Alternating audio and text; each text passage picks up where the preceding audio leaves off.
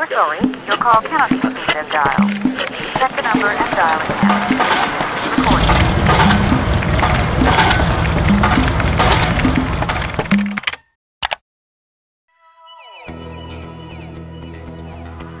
こんばんは、こんばんは。こんばんは、こんばんは、こんばんは、こんばんは。新年最初の真夜中の雑談なので、いつもよりね、多く言っていこうかなと思って。もう7日ね、経ってしまいました。いや、本当に早いね。定時の方の話はね、まあ、の予定通りというか、そんな感じで始められて。でも音楽以外の話したいことというものもいっぱいあって、で結構話題というか、まあ自分として話したいことって、なんか思いついた時にメモするんだけども、そのメモだけ見るともう20個ぐらいあるんだよね。でも、結局さ、その時にもう話さなければ、熱が冷めて しまうからね。もう全く20個ぐらいメモをしていても、もう過去の遺物というか遺産になってしまっているという、そんなことがあってね。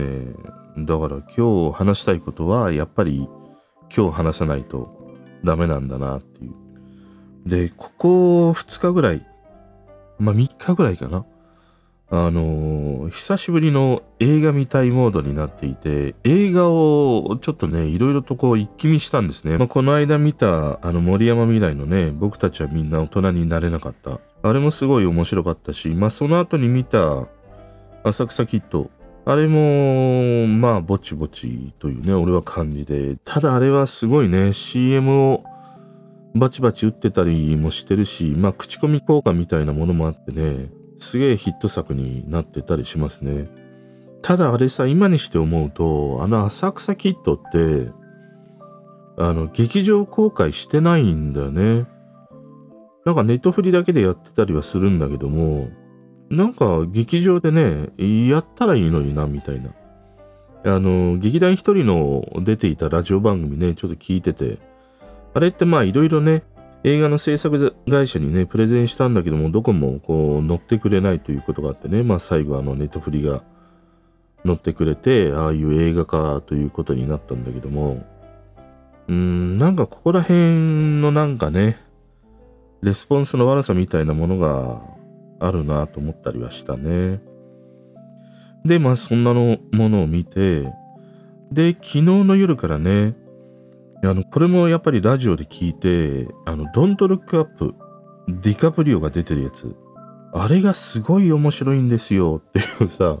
ラジオのさ、その映画紹介する人がね、話をしていて、で、まあその人の説明を聞いて、面白いなと思ったの。要はその、なんかディカプリオが、あのー研究者、まあ学者なんだよね。で、宇宙の隕石が、まあ、地球にぶち当たって、地球がもう終わっちゃうぞみたいな。でもそんな状況にあってもさ、誰も聞いてくれないんだよね。なんかワイドショー番組とかに出てみても、いや、本当にそんなことあるのみたいなこととかね。まあ、それがどんどんどんどんこう発展していって、まあ、そのなんか国を二分化するみたいなさ、まあ、そんなようなことになっていて、いわゆる今のその、こういう SNS 時代、ネット時代の風刺映画的なね、ものだったりはするんだけども、まあ、そのなんか説明を受けてね、見てみたんだよね。でね、まあ、ドントルックアップはね、俺はあんまりだったかな。あんまりなんかピンと来なかったですね。ただね、あの出演者の名前、あれの出し方がすごく綺麗で、あれはなんかデザインの参考になったりしましたね。いわゆるああいうそのブラックユーモア系、社会風刺系みたいなもの、そういうものが好きな人は、ハマるかもしれないなと思いましたね。で、その次に見たのがインターステラー。これももう2016年、もう5年か6年ぐらい前の映画で、まあ先輩から勧められていてね、いや、とにかくこれ見ないとね、もうダメだからみたいな。1年前に言われて、で、やっとね、今年見たという。そんな感じでした。インターステラー長いんだよね。なんかもう3時間近い映画で、とてもじゃないけど、俺映画館でインターステラー見てたら、もうね、最後の30分ぐらいトイレに行きたくて、もう痙攣しながら見てるわ。もう3時間の映画になると、まあ、ムーニーマン、ムーニーマンじゃないか。これ前も間違えたな。大人はムーニーマンか。パンパースだとね、ちょっと大人には、あの、収まりきらないからさ。いろんな意味でね。その、いろんな意味で。まあ、それは まあ、それはいいわ。だからね、まあ、ああいう長尺のものはもうちょっと映画館では楽しめないね。で、インターステラーを見て、インターステラーはね、あの、結論としては、面白かった。その、なんか時空がどうしたとかね、時間の概念がどうしたみたいな、宇宙空間がどうしたとか、まあそこら辺の理屈はもう正直全然 おじさん全然わからない。でも、あのアン・ハサウェイがね、もう好きだからさ、プラダを着た悪魔のね、アンハサアンハサウェイね。まあ彼女がね、出てたりもして。インターステラーはね、宇宙に行ってからが面白かったりしたかな。うん。いい映画でした。結果的にはね、すげえ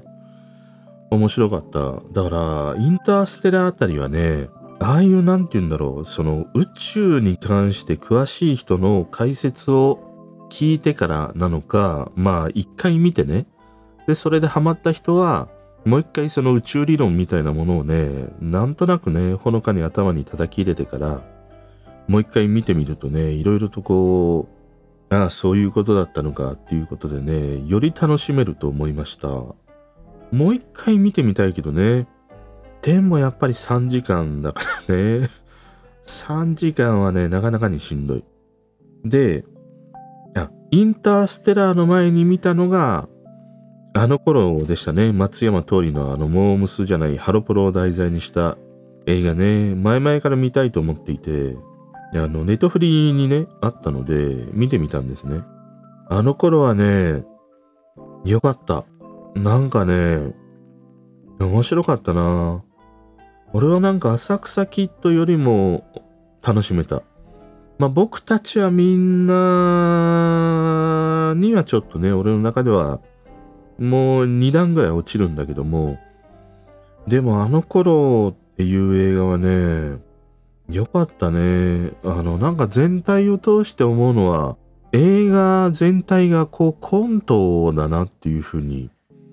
思ったね。で、あの映画のやっぱり一番のメッセージって、常にその今が一番楽しいっていうね。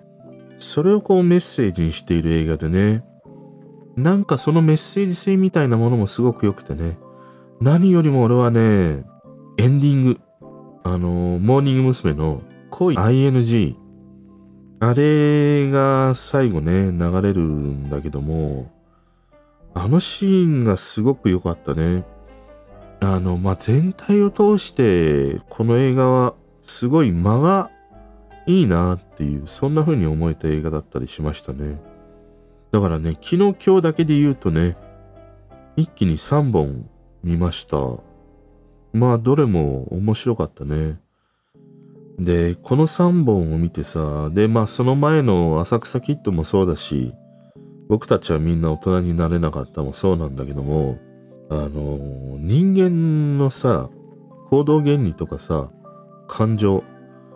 これが何から来るのかっていうのがね、分かった。なんか、分かってしまった。腑に、腑に落ちてしまった。いわゆる行動原理みたいなものね、な、何をもってして人って、ねえ動くんだとかさ、まあ感情を表すのかっていうのがあるわけじゃん、喜怒哀楽ね。嬉しかったら嬉しい顔でとか、ね嫌なことがあったら怒るとかさ、悲しいことがあったら泣くとか、まあ、全てのそういうね、感情もそうだし、人が何をもってして行動するのかっていうね、それらの答えが分かった。ここからは有料です。ね。有料です。課金してください。もう聞きたい方はね、今すぐ、今すぐね、フォローしてください。フォローした人にだけ、あの、お伝えします。っていうね、まあそう、そういうね、そういうね、インチキインフルエンサーみたいなことはしないんだけども、あの、結局さ、人の行動原理とか感情って、すべてね、時間にあるんだなと思った。時間。時間という流れがあるから、その中で人はね、行動を起こすし、その時間があるからこそ感情というものがね、出てくる。だから喜怒哀楽なんかまさにそうで、喜びもそうでしょ何か時間を重ねていって、ね、積み重ねた結果の喜びであり、怒りもそうだよね。自分が積み重ねてきたものを、なんかこう否定されるとかね。なんかその、自分が育ってきたものの中で、怒りポイントみたいなものがあって、それを刺激されることで怒るわけじゃん。愛もそうだよね。愛なんかまさにそうだよね。で、楽っていうこともやっぱり同じように思うんで。だから、この時間という概念がなかったら、多分ね、人は、そんなにね、なんか行動を起こすということもしないし、喜怒哀楽みたいなものもないままに、もうなんかぬらりひょんみたいなさ、あんな感じでね、生きていく生き物なんじゃないかなっていうふうに思った。だから、多分動物とかね、ああいう魚とか魚介類系ね、なんか一気に海鮮問屋みたいになったんだけども、海鮮系のさ、魚とか貝とかね、そういうなんか時間の概念みたいなものが、どうなんだろう。なんか細胞レベルではあるのかもしんないんだけども、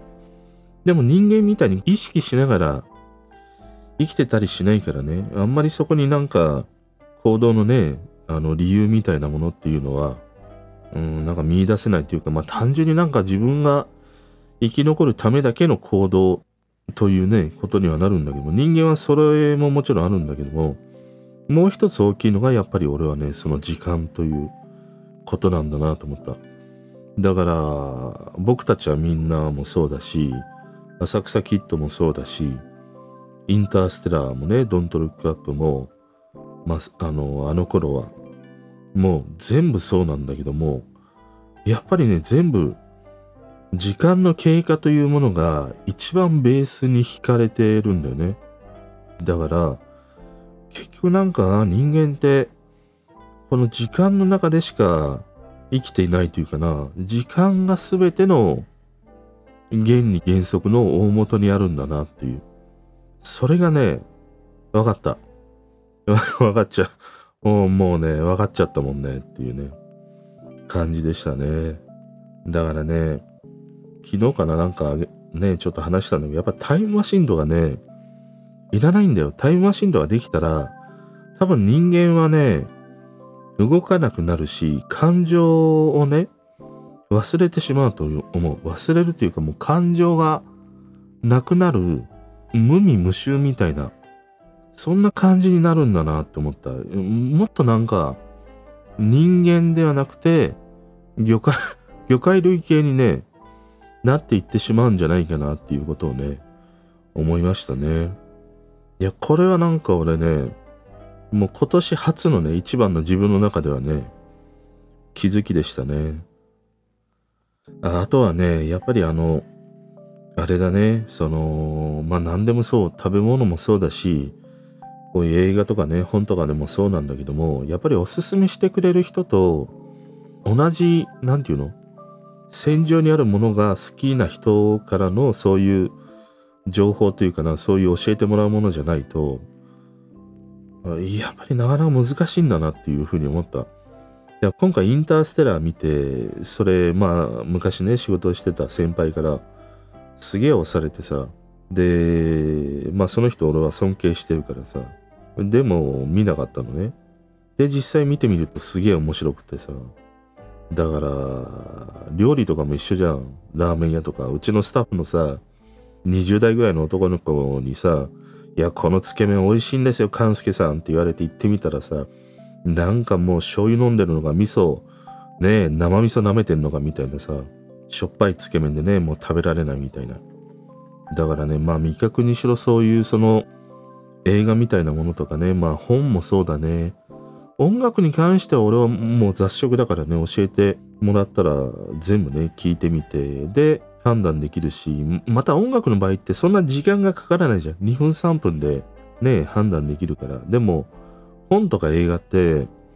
ある程度読み進めないとわかんないし、見なければ、やっぱりわからない時間を取られるということもあるしね。で、食べ物に関してはさ、お金払わなくちゃいけないからさ。だからね、すげえそれを思った。やっぱり自分とそういう相性が合うというか、信用できる人のね、情報をね、ちゃんと得ないとダメだなっていう。それを思ったりしたね。で、その人にさ、あの、見終えてね、すげえ面白かったですっていうふうに LINE して、次何見たらいいですかって言ったら、クリストファー・ノーランのバットマン3部作。これはね、なんか見ないとダメだって言われた。これはね、もう革命だからっていうふうにね、言われました。だからちょっとね、まず Amazon プライムにバットマンビギンズだったかな？それがあったので、そこからね、見てみようかなと思いますね。いいね。なんかこういうのよ。いいね。なんで、なんでまた2回行ったっていうのあるんだけど、やっぱりなんかさ、こうね、親しい先輩とか友達とかね、まああと俺だと今方角のの茶の方からとかなんかすげえ自分に刺さるものを教えてもらった時ってもうすげえ嬉しくなるよね。もうほんとなんか抱きしめた 抱きしめたくなるもんね。まあ野郎は抱きしめないからなんか一緒に飲みたいとかね。なんかねあのコンビニでさうまい棒ぐらいならおごりたいなっていうふうにね思ったりするね。だからね、こんな風にいろいろと、まあ音楽もそうだし、映画とかね、本とかね、こう教えていただいて、それに触れてね、それがすげえハマった時の喜びっていうのはすごいあるしね、なんかそういう風に、俺のツボをしてくれるね、方のそういう存在っていうのはね、やっぱり大切なつながりでもあるなっていう風に思ったりしましたね。で、ちなみに今日はあれだね、深夜1時半ぐらいから日テレでバカリズムの02っていうのかな。それが放送されるんだけども、なんか2022年ブレイクするであろうアーティストっていうね、その特集をね、やるようなので、まあ新しいもの好きとしてはね、ちょっと楽しみだったりしますね。またカンジャムもやるもんね、2022年なんかブレイクするであろうみたいなね、特集をまた14とか13あたりとかね、やるみたいなものはあるからね。まあ2022年どういうようなね、曲が流行り、ミュージシャンが出てくるのかっていうのがね、楽しみですね。まあ、それにしても寒い。今日はね、もつ鍋をいただきました。もつ鍋さ、麺、あの、なん、なんちゃんぽんの麺。あれがついてて、あれを入れて食べたのね。で、美味しくて、もう少しさ、物足りないなと思って、ご飯入れたのね。おじやにして。そしたらね、おじやあんまり美味しくなかったな。やっぱり、もつ鍋は、あの、ちゃんぽんの麺が美味しいね。うん。まあ、そんなね、七草がゆの日でした。おやすみなさい。